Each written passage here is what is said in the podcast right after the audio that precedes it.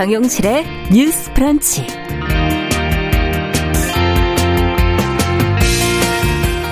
안녕하십니까. 정용실입니다. 잠시 전 10시 어, 국내 최초로 허가가 된 코로나19 백신 첫 출하가 백신 출하식과 더불어 시작이 됐습니다. 경북 안동 SK바이오사이언스에서 위탁 생산이 된 아스트라제네카 백신 약 75만 명분 가운데 첫 물량이 어, 오늘 오전 출하 신고를 거쳐서 경기 이천 물류센터로 이동이 된다고 하지요. 어, 내일 이제 보건소로 배송이 될 거고요. 모레 이제 접종이 시작이 됩니다. 자, 앞으로 오늘도 관련된 뉴스들이 계속 들어오는 대로 저희가 자세한 내용 또 전해드리도록 하겠습니다. 어, 검찰 개혁에 속도를 내온 여당 내에서 최근 들어 조금 다른 기류가 형성이 되고 있다고 하죠. 검찰 개혁의 일환인 중대범죄수사청 설치와 관련해서 문재인 대통령이 속도 조절을 주문했다고 알려지면서 숨고르기를 해야 한다 하는 목소리가 나오고 있는 건데요. 여당 내 분위기를 살펴보고 중수청 설치 문제 어, 고민해 보도록 하겠습니다.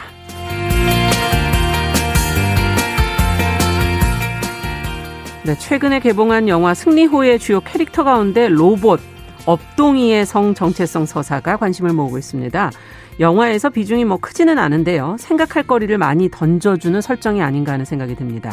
이 업동이 캐릭터에 대해서 문화비평 시간에 이야기해 보겠습니다. 네, IT 산업이 발달하면서 다양한 플랫폼을 통해서 뉴스가 제공이 되고 있지요. 그런데 호주에서 페이스북이 언론사의 뉴스 사용료를 내도록 하는 법안을 추진 중이라고 합니다. 이 법이 제정된다면 뉴스 관련 플랫폼 산업에 미칠 영향이 적지 않을 것으로 보이는데요. 과연 어떤 쟁점이 있는지 살펴보도록 하겠습니다. 2월 24일 수요일 정용실의 뉴스 브런치 문을 열겠습니다.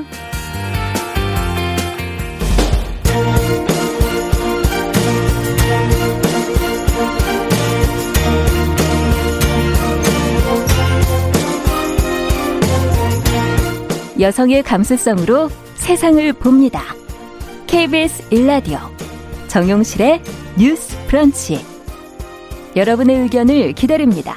문자는 샵 9730으로 보내주세요. 짧은 문자 50원, 긴 문자 100원이 부과됩니다. KBS 모바일 콩, 유튜브를 통해서도 무료로 참여하실 수 있습니다.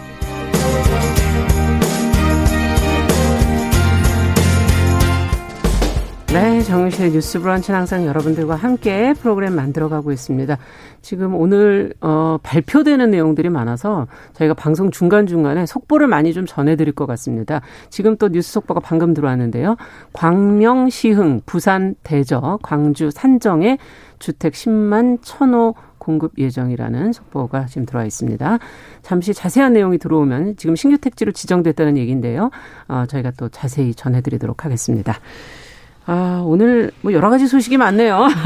우리는 우리대로 또 뉴스를 살펴봐야 되는데.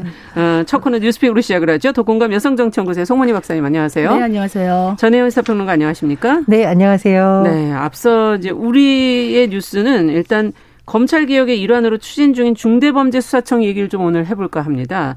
이 설치를 놓고서 지금 여당 내에서 속도를 내야 하느냐, 숨고르기를 해야 하느냐, 의견이 좀 갈리고 있는 것 같은데 지금 현재 상황을 좀 짚어보면서 저희가 같이 한번 생각해 보죠.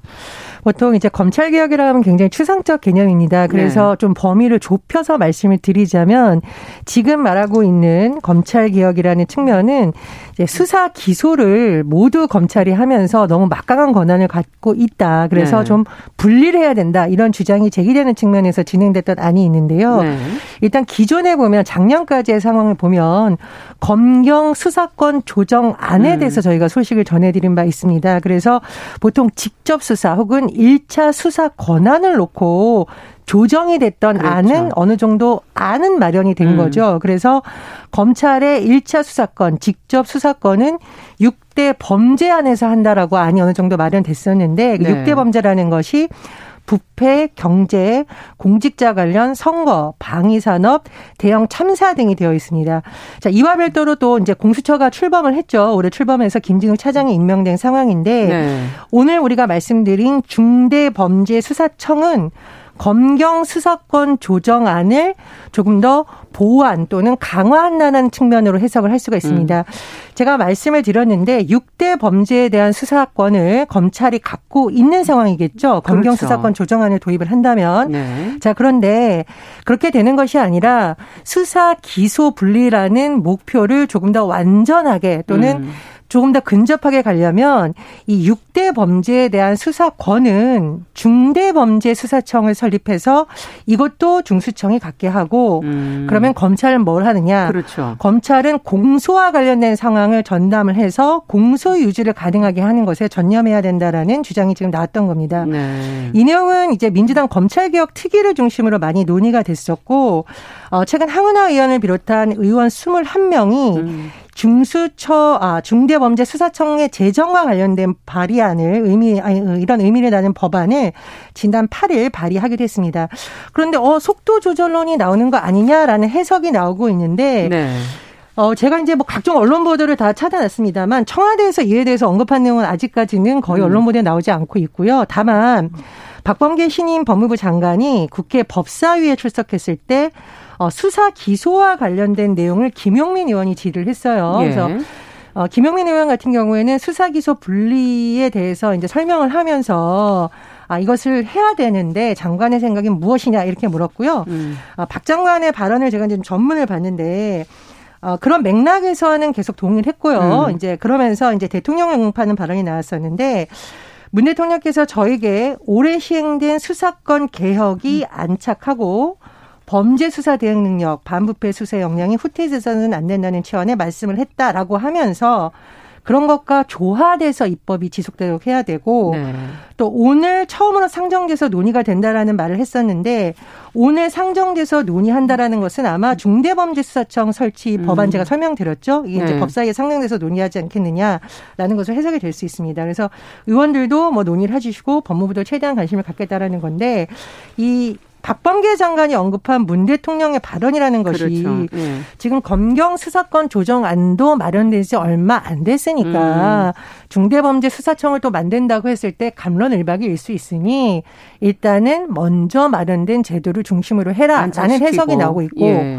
어, 막 박지민 의원을 비롯한 이런 안을 음. 준비했던 의원들은 그런 의견을 들은 바가 없다. 음. 그리고 우리가 계속 법안을 준비해 왔기 때문에 당은 당 차원에서 또 법안을 발의하고 통과될 수 있도록 노력하겠다라는 취지의 인터뷰를 하기도 했습니다. 네.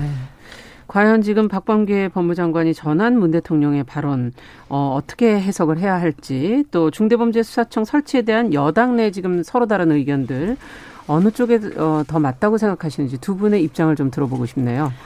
아, 그 검찰 개혁 얘기하면서 그동안 검찰이 너무나 계급화된 조직이고 특권 의식과 부패가 심각하고 음. 국가 최고 권력으로 군림해 왔다. 그러니 검찰 개혁이 필요하다. 여기에 대해서는 많은 국민들이 일단 동의를 하고 있죠. 네. 근데 검찰 개혁으로 가는 방법론이 있어 가지고 지금 올해 1월 1일부터 검경 수사권 조정이 시행이 됐습니다. 네. 그리고 또 그 말만통 공수처도 어쨌든 출범을 했습니다. 네. 그럼 이 두 가지 시스템도 지금 이제 자리를 잡아가기 위해서는 많은 것들이 보완이 될 음. 수도 있는 것이고 한데 또 다른 중대범죄수사청을 얘기하고 있는 것이죠. 네. 일테면은 지금 검찰이 아까 얘기했던 6대 범죄 이런 부분에 대한 직접 수사권을 남겨놨었는데 음. 이거를 중대범죄수사청에다가 다 주고 음. 그럼 검찰은 뭐가 남느냐? 그렇죠. 검찰 음. 건물만 남을 건가? 생각해 보면 검찰의 기소권만 남는 거예요. 음. 그렇게 되면 검찰청이라는 이름도 없애고 공소청으로 바꾸자 이런 얘기가 나오고 있습니다. 음. 그렇다면 지금 복잡한데요. 권력 기관이 어떻게 어떻게 나누어지는가? 경찰이 있죠. 국가수사본부도 있습니다. 지금 생겼습니다. 네. 그다음에 중수청이 생기죠. 공소청이 만들어지고 공수처 다섯 개 이상으로 나눠지는 겁니다. 음. 물론 권력을 견제한다, 검찰 권력을 견제한다는 의미에서 제가 강조했듯이 권력 기관 간의 견제와 균형은 매우 중요하다. 음. 그런데 문제가 있다는 겁니다. 중수청이 만들어졌을 때 어떤 문제가 있을 수 있냐? 지금 중수청이 맡을 6대 범죄라고 얘기하는데 이게 굉장히 포괄적이라는 겁니다. 네. 실제로 만약에 예를 들어서 상급 이상 공직자의 선거 범죄 누가 다루게 됩니까? 이 다섯 음. 기관 중에 이거는 어 지금 중수청이 다룰 수도 있는 것이고 공수처가 다룰 수도 있는 네. 거예요. 그리고 또 대형 참사 같은 경우에 경찰의 국수본이 다룰 수도 있습니다. 음. 이걸 중수청이 또 다룰 수 있어요. 네. 그러면 국민의 입장에서 본다면 권력 기관이 많은 것이 과연 좋기만 한 것인가? 음. 중복 수사나 과잉 수사로 인권 침해가 될 우려도 있다. 음. 이런 반론도 나오기 때문에 음. 중수청을 설치하는 데 있어서 이런 많은 것들이 포괄적으로 논의가 되면서 시간을 가져야 되는데 음. 지금 민주당 특위에서 검찰개혁 특위에서 36, 12 플랜이라는 게 뭐냐. 3월에 이 중수청 법안을 발의해서 6월에 국회에서 처리를 하고 그렇군요. 1년 뒤 시행한다. 네. 속전속결로 가겠다는 건데 박봉계 장관의 말을 보면 일단 맥락상으로 봤을 때 문재인 음. 대통령은 기존의 검경 수사권 조정이라든가 공수처라든가 이런 것들이 제대로 안착되는 네. 것을 보고 중수청 문제는 좀 속도를 조절해라 이런 의향이 있는 게 아닌가로 풍겨지는데 네. 지금 민주당에서는 문 대통령의 당이 청와대의 오더를 받아서 일하는 게 아니다 이렇게 얘기하고 있는 음. 또 있어서 이거 마이웨이로 가는 게 아닌가 좀 이런 음. 느낌도 듭니다. 자, 지금 얘기를 하고 있는 동안에 저희 KBS 1TV에서는 백신의 이송 과정을 좀 보여드리고 있습니다. 어, 지금 앞서 말씀드린 출하 시기 끝난 후에 이제 본격 출하가 이제 시작이 되고 있는 것 같고요. 이송 과정에 군과 경찰이 합동으로 호송을 하기 때문에 안전에는 문제가 없을 것 같고요. 백신 운송과 보관 과정의 온도 유지, 또 컨테이너째로 지금 5톤의 무진동 트럭에 실어서 지금 이송하는 안전한 모습들을 보여드리고 있고, 어, 오늘 백신이 12시 30분에 이천 물류센터에 도착할 것이라는 지금 속보가 들어왔습니다.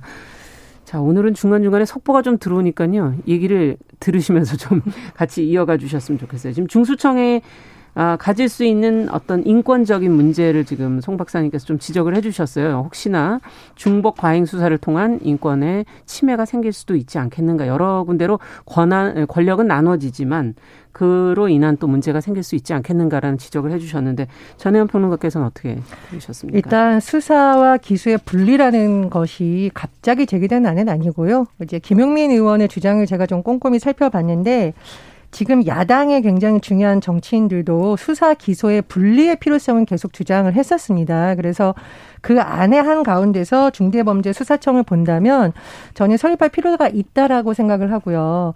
두 번째로 속도 조절론을 얘기한 의원의 실명이 나온 언론 인터뷰 제가 아직까지 못 찾았어요. 제가 굉장히 많은 언론 인터뷰를 봤는데 거고 의원들이 이것을 반대한다거나 하는 것은 상임위에서 공식적으로 본인의 의견을 낸다거나 회의를 한다거나 자료를 내는데 아직까지 반대 의견이 나온 게 아니라 민주당 한 관계자 정도로 해서 나온 언론 인터뷰는 있더라고요. 네. 근데 이 관계자가 법안 발의에 권한을 가진 의원인지 아니면 당직자인지도 다 음. 쓰지 않았습니다. 그래서 정확하게 무슨 반대 의견이 있는지 모르겠다라고 생각이 들고요.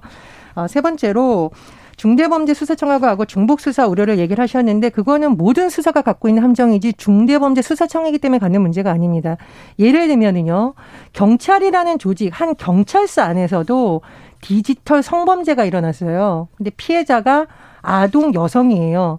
그럼 이걸 아동 여성 전담 부서가 있는 데는 그쪽에서 해야 되느냐 음. 아니면 디지털 음. 관련된 정보 뭐 부서가 있는 경우 여기서 해야 되느냐라고 내부에서 조정을 하거든요. 네. 그러니까 이거는 모든 수사가 가지고 있는 문제이고 아까 이 어, 헷갈린다고 하셨는데 공수처의 경우에는 보통 어, 기준이 다 정해져 있습니다. 지금 법적으로 음. 상급이라서던가 장차관이라던가 음. 물론 과거에도 이런 사람들에 대해서 검찰이 수사를 했지만 우리가 왜 뭐 검찰이 제19 봐주기라던가 권력자 봐주기라는 논란이 있었기 때문에 네.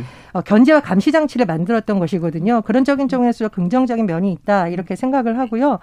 제가 아까 말씀을 드렸듯이 속도 조절론을 말하는 언론 인터뷰 익명의 관계자를 보니까 선거 얘기도 하는데 저 이건 굉장히 위험한 발상이다. 그러면은 선거를 앞두고 어, 찬반이 벌어질 수 있는 모든 법안은 음. 밀어놔야 되느냐. 여도, 야도 저는 그건 좀 아니라고 생각을 하고요.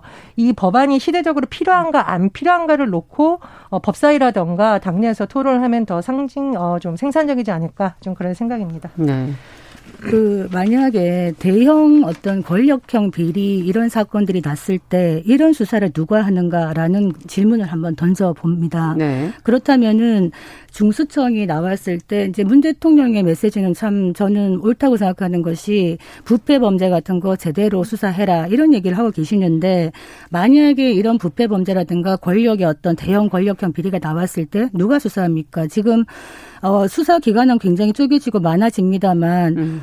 중수청 같은 경우에 만약에 이걸 맞, 맞는다라고 했을 때 어떤 식으로 해야 되냐면 검사들이요 사표를 내고 수사관 신분으로 가야 됩니다 음. 중수청으로 그러면 현실적으로 만약에 이런 조건을 받아들이고 사표를 내고 중수청으로 가는 검사가 얼마나 될지 많지는 않겠죠 예. 그렇다면은 이 검찰의 수사 역량이 유지되기가 많이 어려울 수 있다 음. 그렇다면 정말 중요한 어떤 근 큰 어떤 권력형 비리에 대해서 제대로 수사하지 못할 위험도 있다. 음.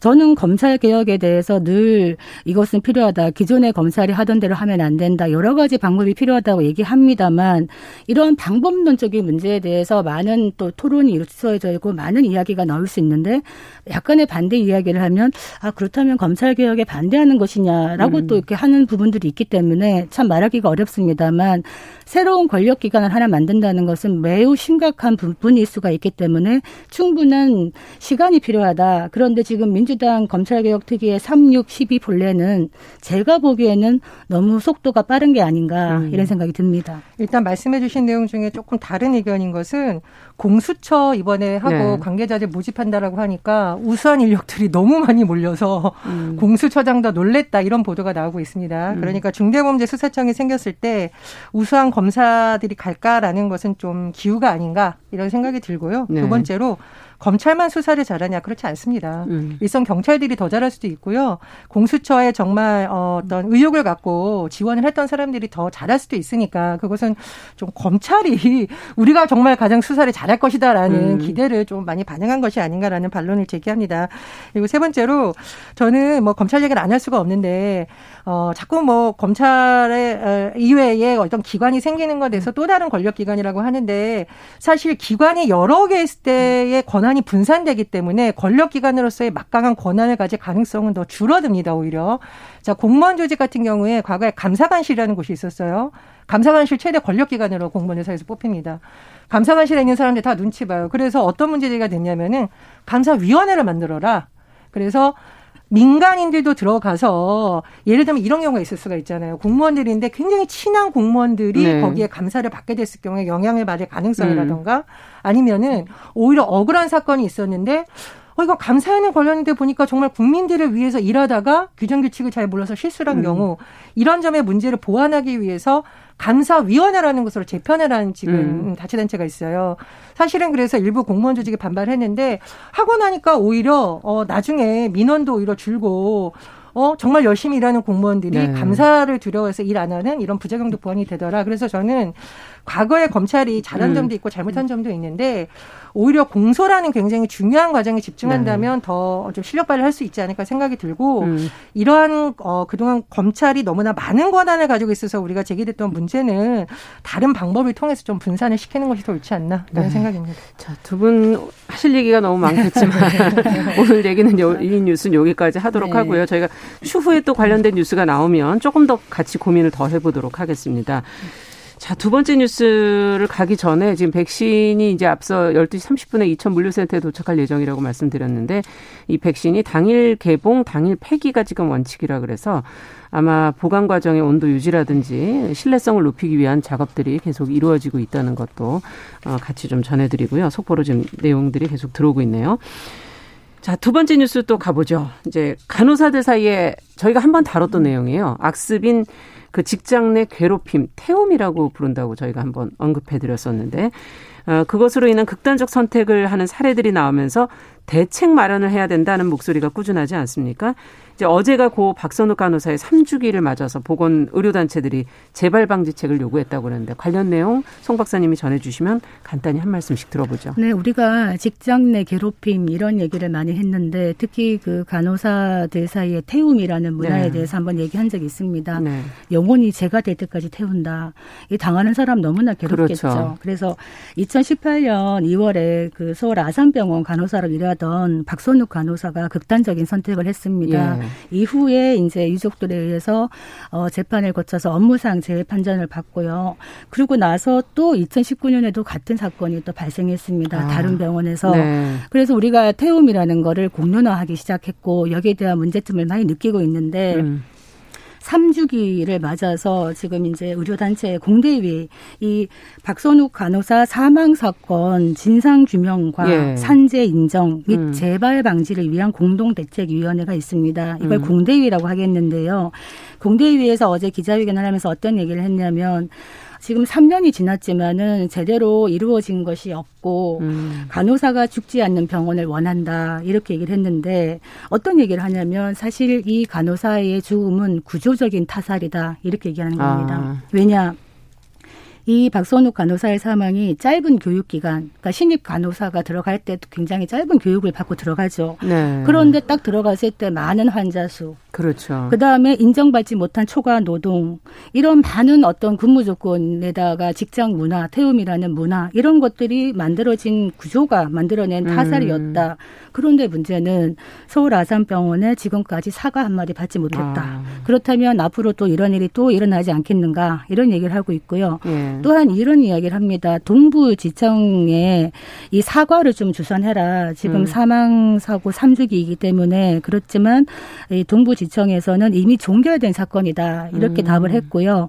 또 특별 근로 감독을 요구를 했습니다. 음. 여기에 대해서는 절차를 밟아서 요청해라. 이렇게 얘기를 하고 있고 지금 고용노동부 같은 경우에도 여기에 대해서 의견을 내고 있지 않은 거에 대해서 지금 비판을 하고 있는 이런 상황입니다. 그렇군요. 지금 이 간호사 태움에 대해서 음. 사실은 어, 간호사들의 직장 내 괴롭힘 금지법이 2019년에 이제 시작이 됐거든요. 네. 그러고 나서 1년이 지났는데 설문조사를 해보니까 노동조합이 없는 병원의 경우에 여전히 77%가 변화가 아. 없다. 여전히 간호사들 힘들다. 네. 이렇게 답변을 했다고 합니다. 네. 가장 중요한 대책이 뭐라고 생각하시는지 두 분의 한 말씀씩 듣고 마무리하죠. 저는 이른바 뭐 사수, 부사수 가르쳐주는 사람, 밑에 있는 사람 이런 시스템 도제적 도제 시스템을 바꿔야 된다고 음. 봅니다. 음. 한 사람의 영향력이 절대적으로 큰 구조에서는 그 사람의 인격이 좋고 나쁘냐에 따라서 지옥과 천당이 결정이 되는 음. 거기 때문에 그것이 아니라 교육 담당 부서 어, 제도적 음. 평가가 돼야 되고요.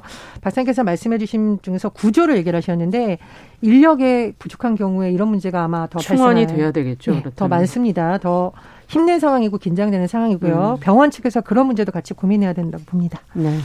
이거 지금 한국의 간호사 수가 부족한가 살펴보니까 음. 아니에요. 음. OECD 평균보다 어, 많습니다. 그런데 실제 그 임상 그러니까 현장에 있는 간호사 수는 또 낮아요. 음. 왜 그럴까요? 지금 간호대학 1년 막인 충원하고 있고 많이 뽑고 있고 많이 보내는데 네.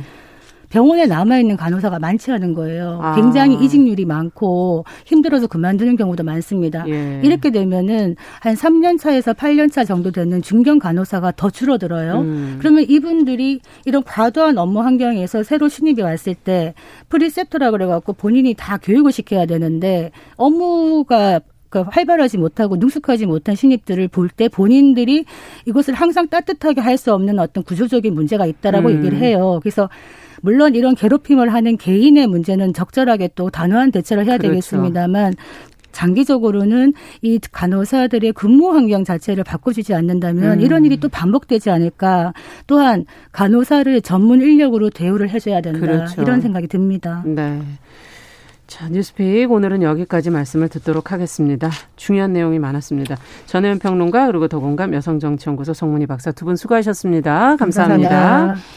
자, 정용실의 뉴스 브런치 듣고 계신 지금 시각 10시 29분이고요. 라디오 정보센터 뉴스 듣고 오겠습니다. 국내 첫 코로나19 백신인 아스트라제네카 백신이 경북 안동의 위탁 생산 공장에서 출고돼 현재 군과 경찰의 호송하에 경기도 이천 물류센터로 이동 중입니다. 오늘 오후 접종 관련 설명회가 열립니다. 국내 코로나19 신규 확진자가 하루 새 440명 늘어나 사흘 만에 다시 400명대로 나타났습니다. 국내 발생 417명 중 292명이 수도권에서 발생했습니다. 정부가 광명 시흥과 부산 대저, 광주 산정 등 세 곳을 신규 택지로 지정했습니다. 수도권 주택 공급을 확충하기 위해 광명 시흥 지구를 여섯 번째 3기 신도시로 지정해 7만 가구를 공급할 계획입니다. 정부가 4차 재난지원금 지급을 위한 2021년도 추가 경정 예산안을 다음 달 2일 국무회의에 올리기로 했습니다. 규모는 3차 때의 2배인 20조 원 안팎이 될 것으로 보입니다. 1조 6천억 원대 환매 중단 사태를 빚은 라인펀드 사태와 관련해 판매은행의 65%에서 78%의 투자 손실을 배상하라는 결정이 나왔습니다. 미 국방부가 한미 연합훈련에 대해 준비 태세를 확인하는 핵심 수단이라며 중요성을 강조했습니다. 다만 구체적 훈련 규모와 시기 등은 한국 정부와 조율에 결정될 것이라고 밝혔습니다. 헌정 사상 처음으로 탄핵 소추된 임성근 부산고법 부장판사가 탄핵 심판의 주심을 맡은 이석태 헌법재판소 재판관에 대해 기피 신청을 했습니다. 세계 각국 교수 240여 명이 일본군 위안부 피해자들을 자발적 매춘부라고 주장한 하버드대 램지어 교수의 논문 철회를 촉구하는 편지에 서명했습니다. 출판사 측은 논문 출판이 최종 확정됐다고 밝혔습니다. 지금까지 정보센터 뉴스 정원나였습니다.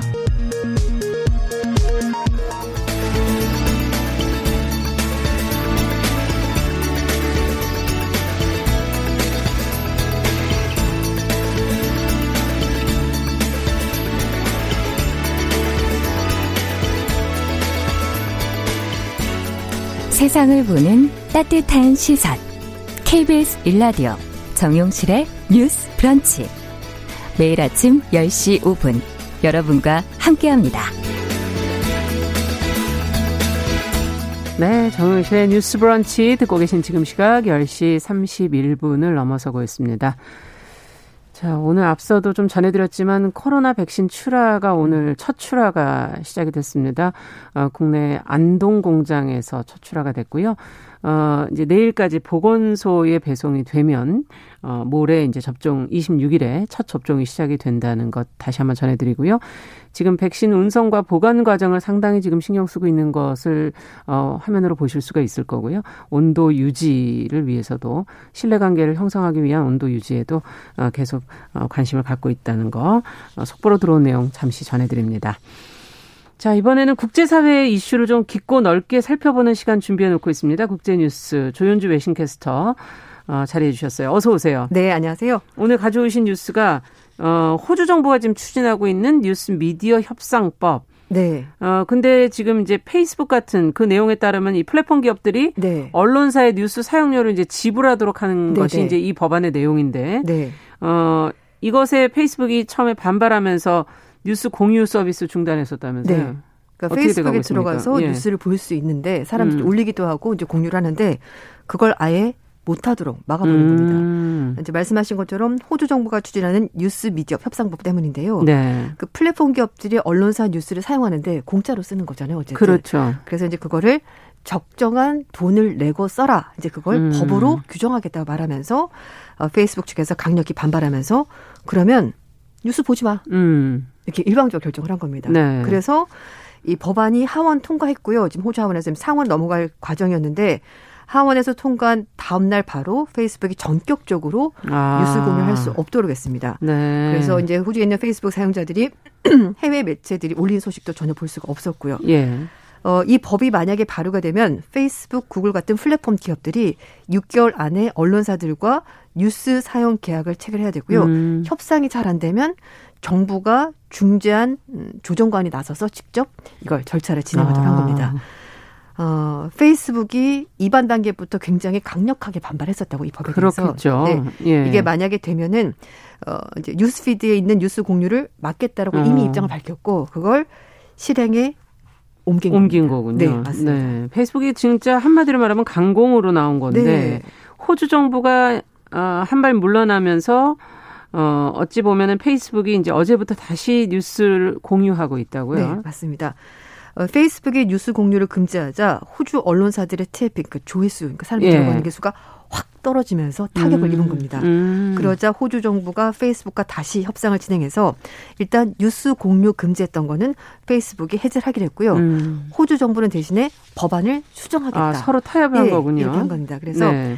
뉴스 콘텐츠 사용료의 강제 조정 기간 하기 전에 두 달간 먼저 자체적으로 당사자들끼리 협상을 하도록 하도록 음. 이제 시간을 좀 주고 그리고 플랫폼 기업과 해당 언론사가 합의를 할 수 있도록 도와주는 거고요. 사실상 이제 정부가 한 발 물러서면서 그러네요. 어, 이제 페이스북이 어떻게 보면은 조금 절반의 승리를 거뒀다 음. 이렇게 볼 수가 있는 거고요. 어쨌든 만약에 이 법안이 통과가 된다면은 네. 전 세계적으로 디지털 플랫폼 뉴스 콘텐츠 이용료를 지급하도록 법이 만들어진 음. 첫 번째 국가가 그럼 상당히 비용이 추가되겠군요. 이런 그렇죠. 플랫폼 업체들 입장에서는. 네네, 맞아요. 예, 그렇군요. 어, 어쨌든 양측이 이제 다시 협의를 이제 진행을 네. 하게 될 텐데, 어, 그동안 사실 페이스북의 뉴스 공유 서비스 에 대해서 언론으로서 아니면 네. 플랫폼 업체가 과연 이걸 언론으로 받아들이고 있느냐 책임감이 맞아요. 있느냐 이런 지적들도 나왔었고요. 네. 뉴스검 또 공유 서비스를 이렇게 중단하는 모습을 보면서 음. 비난 여론이 상당했잖아요. 네. 그러니까 뭐 페이스북 같은 그런 플랫폼 기업들은 알고리즘 때문에 이제 사람들이 뉴스를 퍼다 그러니까 음. 옮기다 보면은 특정 뉴스가 계속 나오게 되고 그렇죠. 근데 또 한편에서는 얘기를 하는 것이 이게 출처가 정확히 어디냐 음. 이거에 대해서 좀 얘기가 많고 특히 선거 기간 중에 네. 가짜 뉴스가 굉장히 많이 이 SNS 통해서 그렇죠. 왔다 갔다 하거든요. 이제 네. 그런 여러 가지 지적이 있었죠. 있었는데 네. 그래서 어, 정부가 나서서 이제 좀 규제를 하는 차원에서 음. 뉴스를 정확한 뉴스를 쓴다면 신뢰할 만한 뉴스를 쓰고 음. 그리고 그 뉴스가 어디서 온 건지를 밝히고 그 언론사에 돈을 줘라. 음. 이것이 그 법안의 핵심이죠. 핵심입니다. 예. 어, 근데 이제 말씀하신 것처럼 이제 페이스북 측에서 갑자기 그럼 뉴스 보지 마. 이렇게 음. 딱 끊어버리니까 전 세계적으로 비난이 폭주했습니다.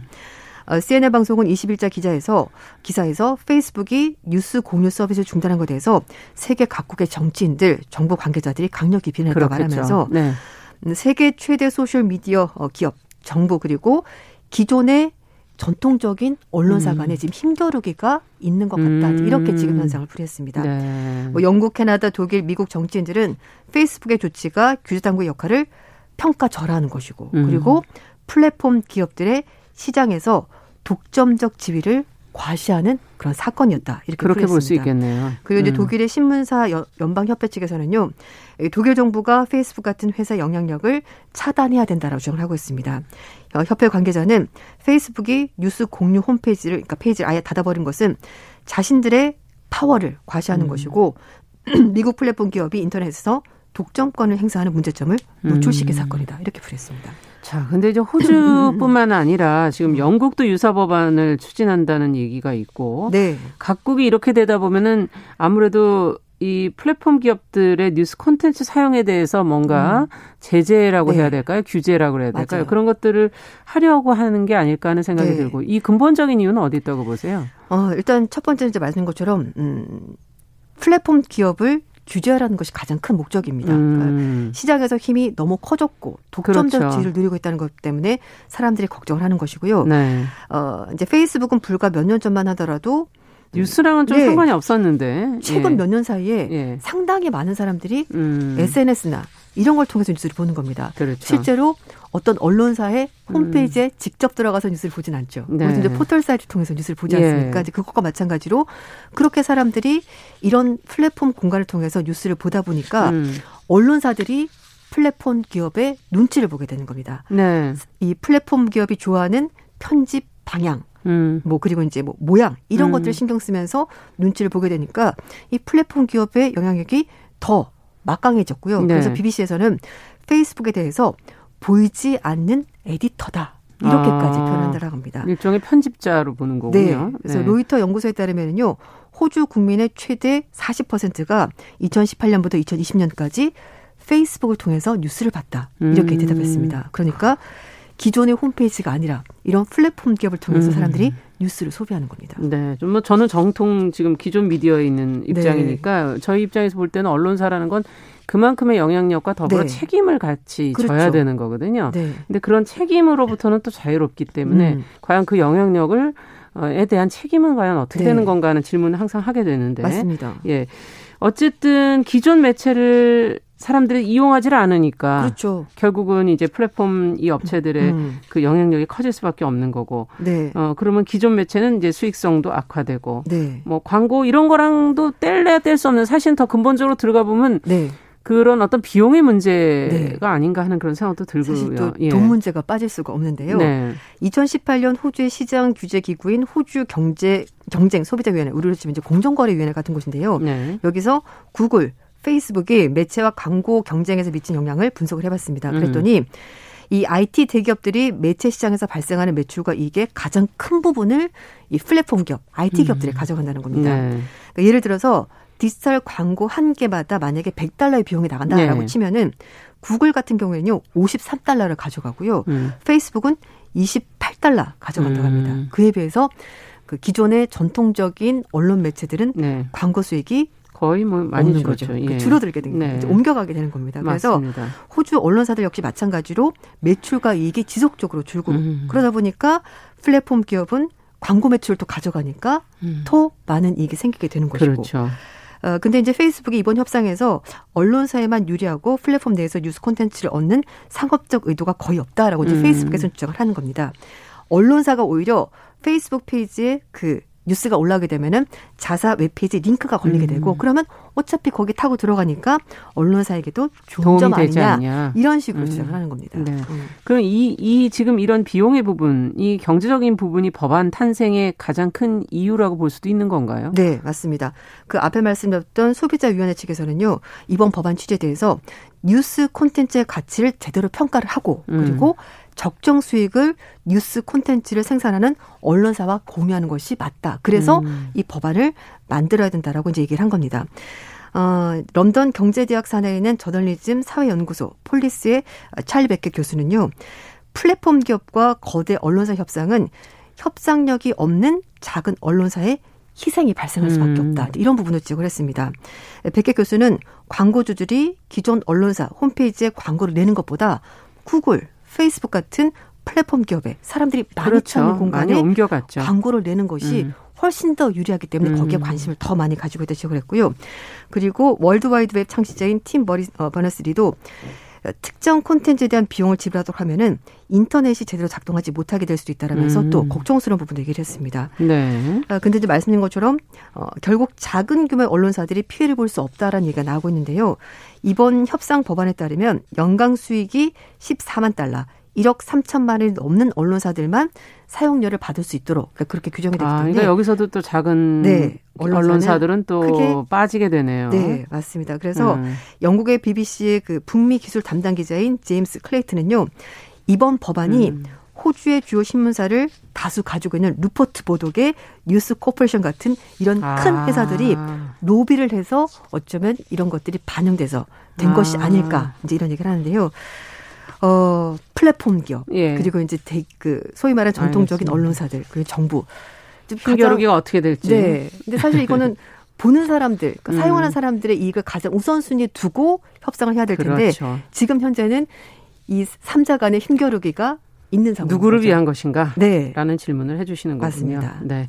국제 뉴스 오늘 플랫폼 뉴스 사용료 부과 법안에 대해서 저희가 한번 살펴봤습니다. 조현주 외신캐스터와 함께했습니다. 감사합니다. 네, 감사합니다.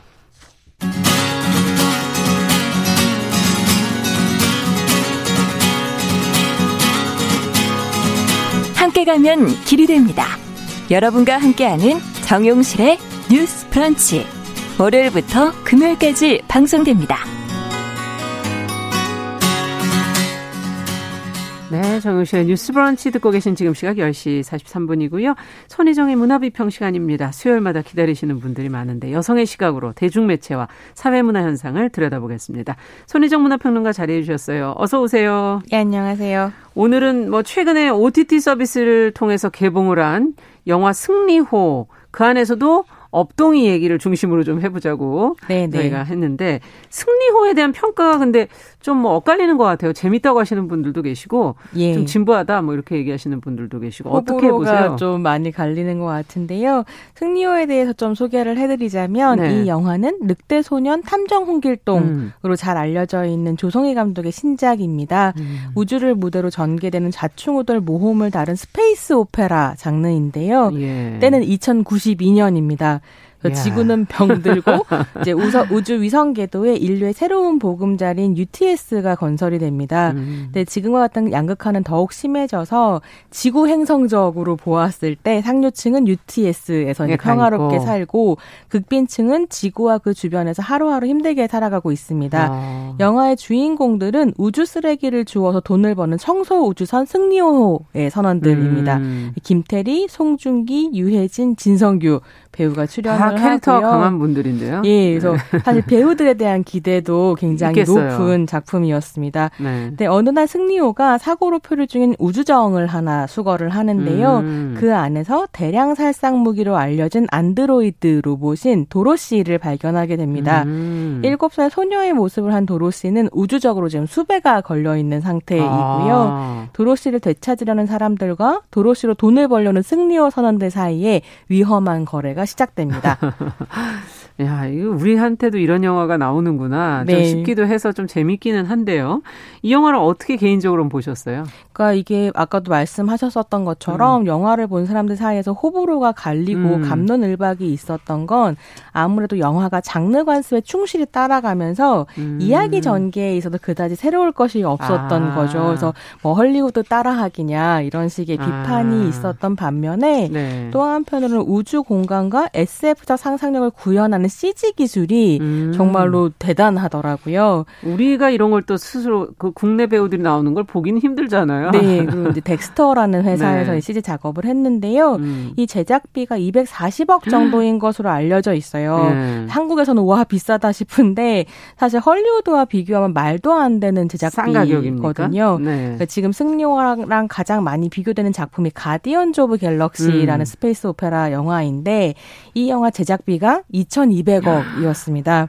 네. 네, 물론 CG 하나가 더 붙네요. 예, CG의 내용으로 봤을 때 이렇게 1대1로 비교하는 건 좀 이상하긴 하지만 음. 어쨌거나 관객들은 이것이 헬조선의 힘이다라고 그러네요. 말을 하는데요. 말하자면 노동자들을 얼마나 과로시킬 거냐 뭐 이런 평가가 나오기도 하고 있습니다. 네. 근데 저는 꽤 재미있게 보았는데요. 워낙에도 이제 조성희 감독의 아. 작품들을 아. 좋아하고 조성희 감독 같은 경우에는 장르 관습 안에서도 자신의 개성을 잘 발휘해온 감독이기 아. 때문에 영화가 너무 장르 적 합리적이다라고 하는 것은 어떻게 보면 칭찬이기도 한 그러네요. 거죠. 특히 저는 탐정 홍길동을 굉장히 아. 좋아해서 승리호에도 기대를 좀 했었는데요. 제가 사실 승리호에서 재미가 있었던 건 예. 승리호 선원 캐릭터들인 것 같아요. 뭐 돈이 되는 일이라면 뭐든지 하는 천재 조종사 송중기라든가 어. 아니면 선원을 이끄는 카리스마 있는 선장, 여자 선장, 여자 잔성장, 네. 뭐, 뭐 힘쓰는 일에는 능하고 머리는 쓰지 않는 깡패 출신의 어떤 선원, 그 진성규 배우가 연기한 연기력이 캐릭터. 재밌어서. 예, 근데 예. 이런 캐릭터들 자체는 사실은 가디언즈 오브 갤럭시에서도 나오는 캐릭터고 새로울 건 없지만 음. 그래도 한국 영화에선 보기 힘든 구성이었고요. 무엇보다 이제 오늘의 주인공인 네. 유해진 씨가 연기한 전투 로봇 출신의 휴머노이드 그러니까 인간의 모습을 하고 있는 로봇 신업동이 캐릭터가 예. 굉장히 재미있었습니다. 그러면 이걸 어떻게 연기를 한 건가요? 이거 어떤 캐릭터로 되는 건가요? 업동이 그러니까 로봇이던데 예, 화면상에. 실제로 유해진 씨가 연기를 하고 아. 목소리도 연기를 하는데 그걸 CG로 이제 로봇으로 바꾼, 바꾼 거죠. 거군요. 네. 네. 여기서 어떤 캐릭터길래 지금 화제가 되는지. 어, 뭐, 많은 사람들이 업동이 캐릭터의 어떤 음. 장면을 음. 보고 음. 트랜스젠더 캐릭터가 아닌가? 아. 이런 질문을 하기도 했는데요. 그 장면이 어떤 장면이냐면, 예.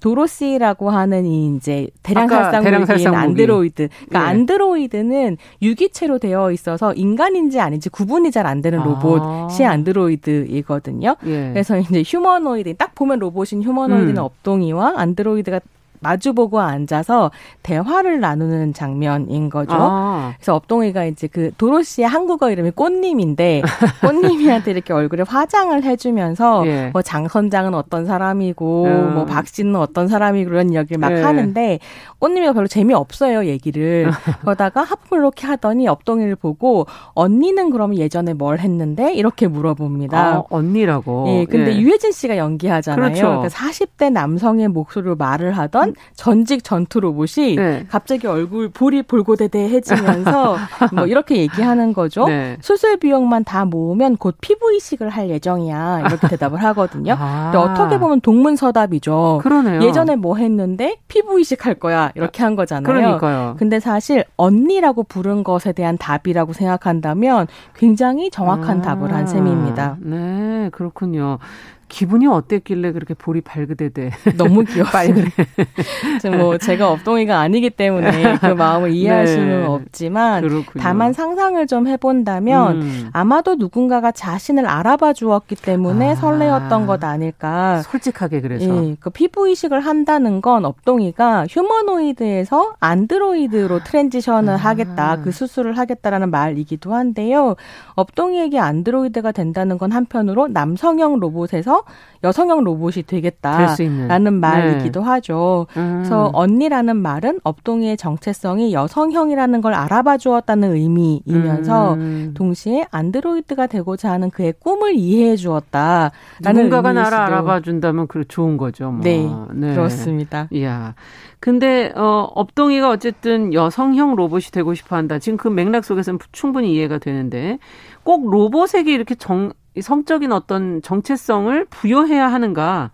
그거 자체가 또 성별 고정관념을 가진 거 아니냐 이런 비판도 있어요. 네, 물론 그렇게 보실 수도 예. 있을 것 같습니다. 그러니까 제가 얼마 전에 화제가 되었던 채팅 로봇 이루다 사건을 음. 보면서 그 생각을 했었거든요. 예. 굳이 채팅하는 AI에게 20대 여성의 페르소나를 줘야 했을까? 그렇죠. 결국 그런 설정이 이루다 성노예화 같은 논란으로까지 네. 이어진 것은 아닌가? 업동이의 경우도 마찬가지일 음. 수 있겠는데요.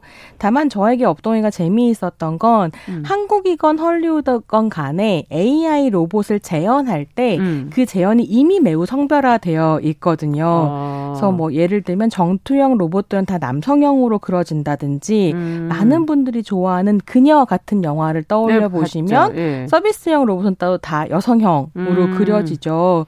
근데 그런 이제 영화들을 생각을 좀 해봤을 때 음. 업동이는 이런 성별화된 AI 젠더 재현을 비트는 부분이 있다라는 음. 생각을 좀 하게 되었습니다. 전형적이지는 않다는 말씀이시네요. 그러니까 네. 업동이가 원래 전투 로봇이었고 그래서 이제 남성형으로 남성, 그렇죠. 디자인이 되었었던 거잖아요. 예. 근데 그 전투 로봇으로 싸우다가 폐기된 업동이를 아. 잔성장이 주어다가 아, 굉장히 예, 높은 수준의 운영 시스템 OS를 깔아준 거죠. 그러면서 다른 네. 방향으로 자아를 형성하게 음. 되었다는 설정인 건데요. 네. 그랬을 때 저는 이 설정도 좀 재미있는 설정이다. 그러니까 그러네요. 전투에 종사할 때는 남성형이었던 로봇이 음. 뭔가 동료들과 승리호를 타고 다니면서 협업을 중요하게 생각하게 그렇죠. 되고 이렇게 시작 이렇게 변화하기 시작하면서 여성형 정체성을 개발하기 아. 시작했다는 것. 그래서 사실 업동이가 정확하게 인간 트랜스젠더를 반영하고 있는 캐릭터인가라고 음. 음. 하면 저는 그거는 좀 더 질문해 볼 필요가 음. 있다고 생각하지만 어떤 유연한 젠더 정체성 형성이라는 음. 점에 있어서는 일종의 사고 실험을 할 수 있도록 예, 이끄는 부분이 있는 것 같아요. 예. 근데 업동이가 그럼 궁극적으로 되고 싶은 게 과연 뭘까? 지금 그 맥락 속에서 사람일까? 음. 아까 이제 뭐 휴머노이드에서 안드로이드로 어, 전환되고 싶고 점점 그레이드를 높여가면 결국 인간 아닌가 이런 생각도 음. 들기도 하고 아니면 정말 되고 싶은 건 여잔가? 음. 제가 궁금한 건 그 부분이거든요. 그러니까 이게 정말 재미있는 질문이라고 네. 생각을 했는데요. 어떻게 보면 그런 상상을 좀 하다 보면 그러니까 인간에게 중요한 것은 음. 인간을 인간답게 하는 것은 음. 이성이 아니라 신체일 수도 있겠다. 음. 이런 생각도 좀 해보게 되기도 하고요. 네. 근데 저는 뭐 곰곰이 생각을 하면서는 업동이는 사람이 되고 싶었다기보다는 안드로이드가 되고 싶었겠다. 왜냐면 안드로이드는 사람과 식별되지 않는 신체 를 가지고 음. 있는 로봇이잖아요. 근데 승리호를 보시면 이 승리호의 세계관 안에서 인간과 로봇 사이의 차별이 되게 심하거든요. 그게 보여지는 것 예, 그래서 눈에 드러나고 굉장히 인간 중심적인 아. 어, 세상이 펼쳐지고 있는데 그렇게 로봇이 차별받는 존재라고 한다면 음. 어, 자아를 가지게 된 업동이의 입장에서는 사람이 되고 싶다 이전에 사람으로 식별되고 싶다가 그렇죠. 더 가까운 것이 아닐까라는 음. 생각이 좀 들었습니다. 네. 근데 저는 이 영화에서 좀 재밌었던 했던 것이 이제 각 캐릭터를 통해서 인간다움을 설명하는 방식이 좀 다르거든요. 음. 그래서 김태리의 캐릭터인 장선장은 음. 불의에 맞서 싸우고 혁명을 일으키는 것이 그의 인간다움이라면 음. 송중기 캐릭터 같은 경우는 부성이 인간다움으로 음. 설명이 되고 업동이는 내가 무엇이 되고 싶다라고 하는 자아 실현 음. 그 욕망이 이제 인간다움으로 그렇군요. 그려진다는 것이 좀 재미있었습니다. 네.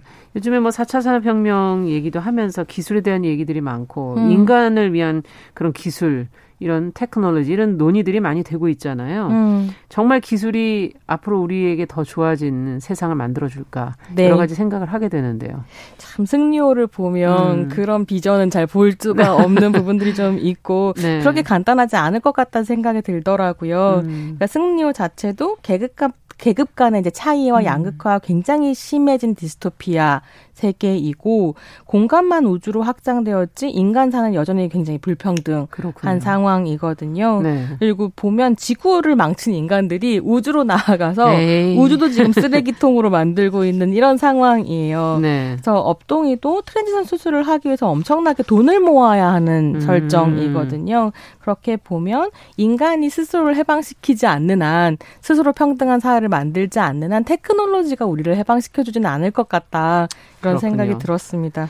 끝으로 이런 어떤 트랜스젠더 같은 소수자 캐릭터를 음. 이렇게 쓰는 경향 이거에 대해서는 어떻게 생각하시는지 한 말씀만 듣고 마무리하죠. 어, 최근에 한국의 트랜스젠더 음. 캐릭터들이 영화에 많이 등장을 하고 있고 다만 악에서 구하소서 같은 영화에서 이제 박정민 배우가 음. 트랜스젠더 여성 캐릭터를 연기하면서 상을 수상하기도 음. 했습니다. 저는 이렇게 트랜스젠더 존재 가시성이 드러나는 건 굉장히 좋은데 한편으로는 cisgender 남자 배우가 트랜스젠더 여 여성을 연기해서 상을 음. 받는다. 이 안전한 설정에 대해서 좀 고민을 하게 되고요. 음. 트랜스젠더 당사자 배우들이 더 많이 활동할 수 있기를 음. 기대해 봅니다. 네. 자, 손희정의 문화비평 오늘 승리호 얘기 그 안에서 업동이 얘기 해봤습니다. 오늘 말씀 잘 들었습니다. 감사합니다. 감사합니다. 자, 오늘 코로나19 백신 출하가 시작됐다는 소식으로 시작을 했는데요. 앞으로 65세 어, 미만의 어, 접종이 실시될 예정이라고 하지요. 자, 수요일 순서는 여기서 마치도록 하겠습니다. 저는 내일 오전 10시 5분에 뵙겠습니다. 감사합니다.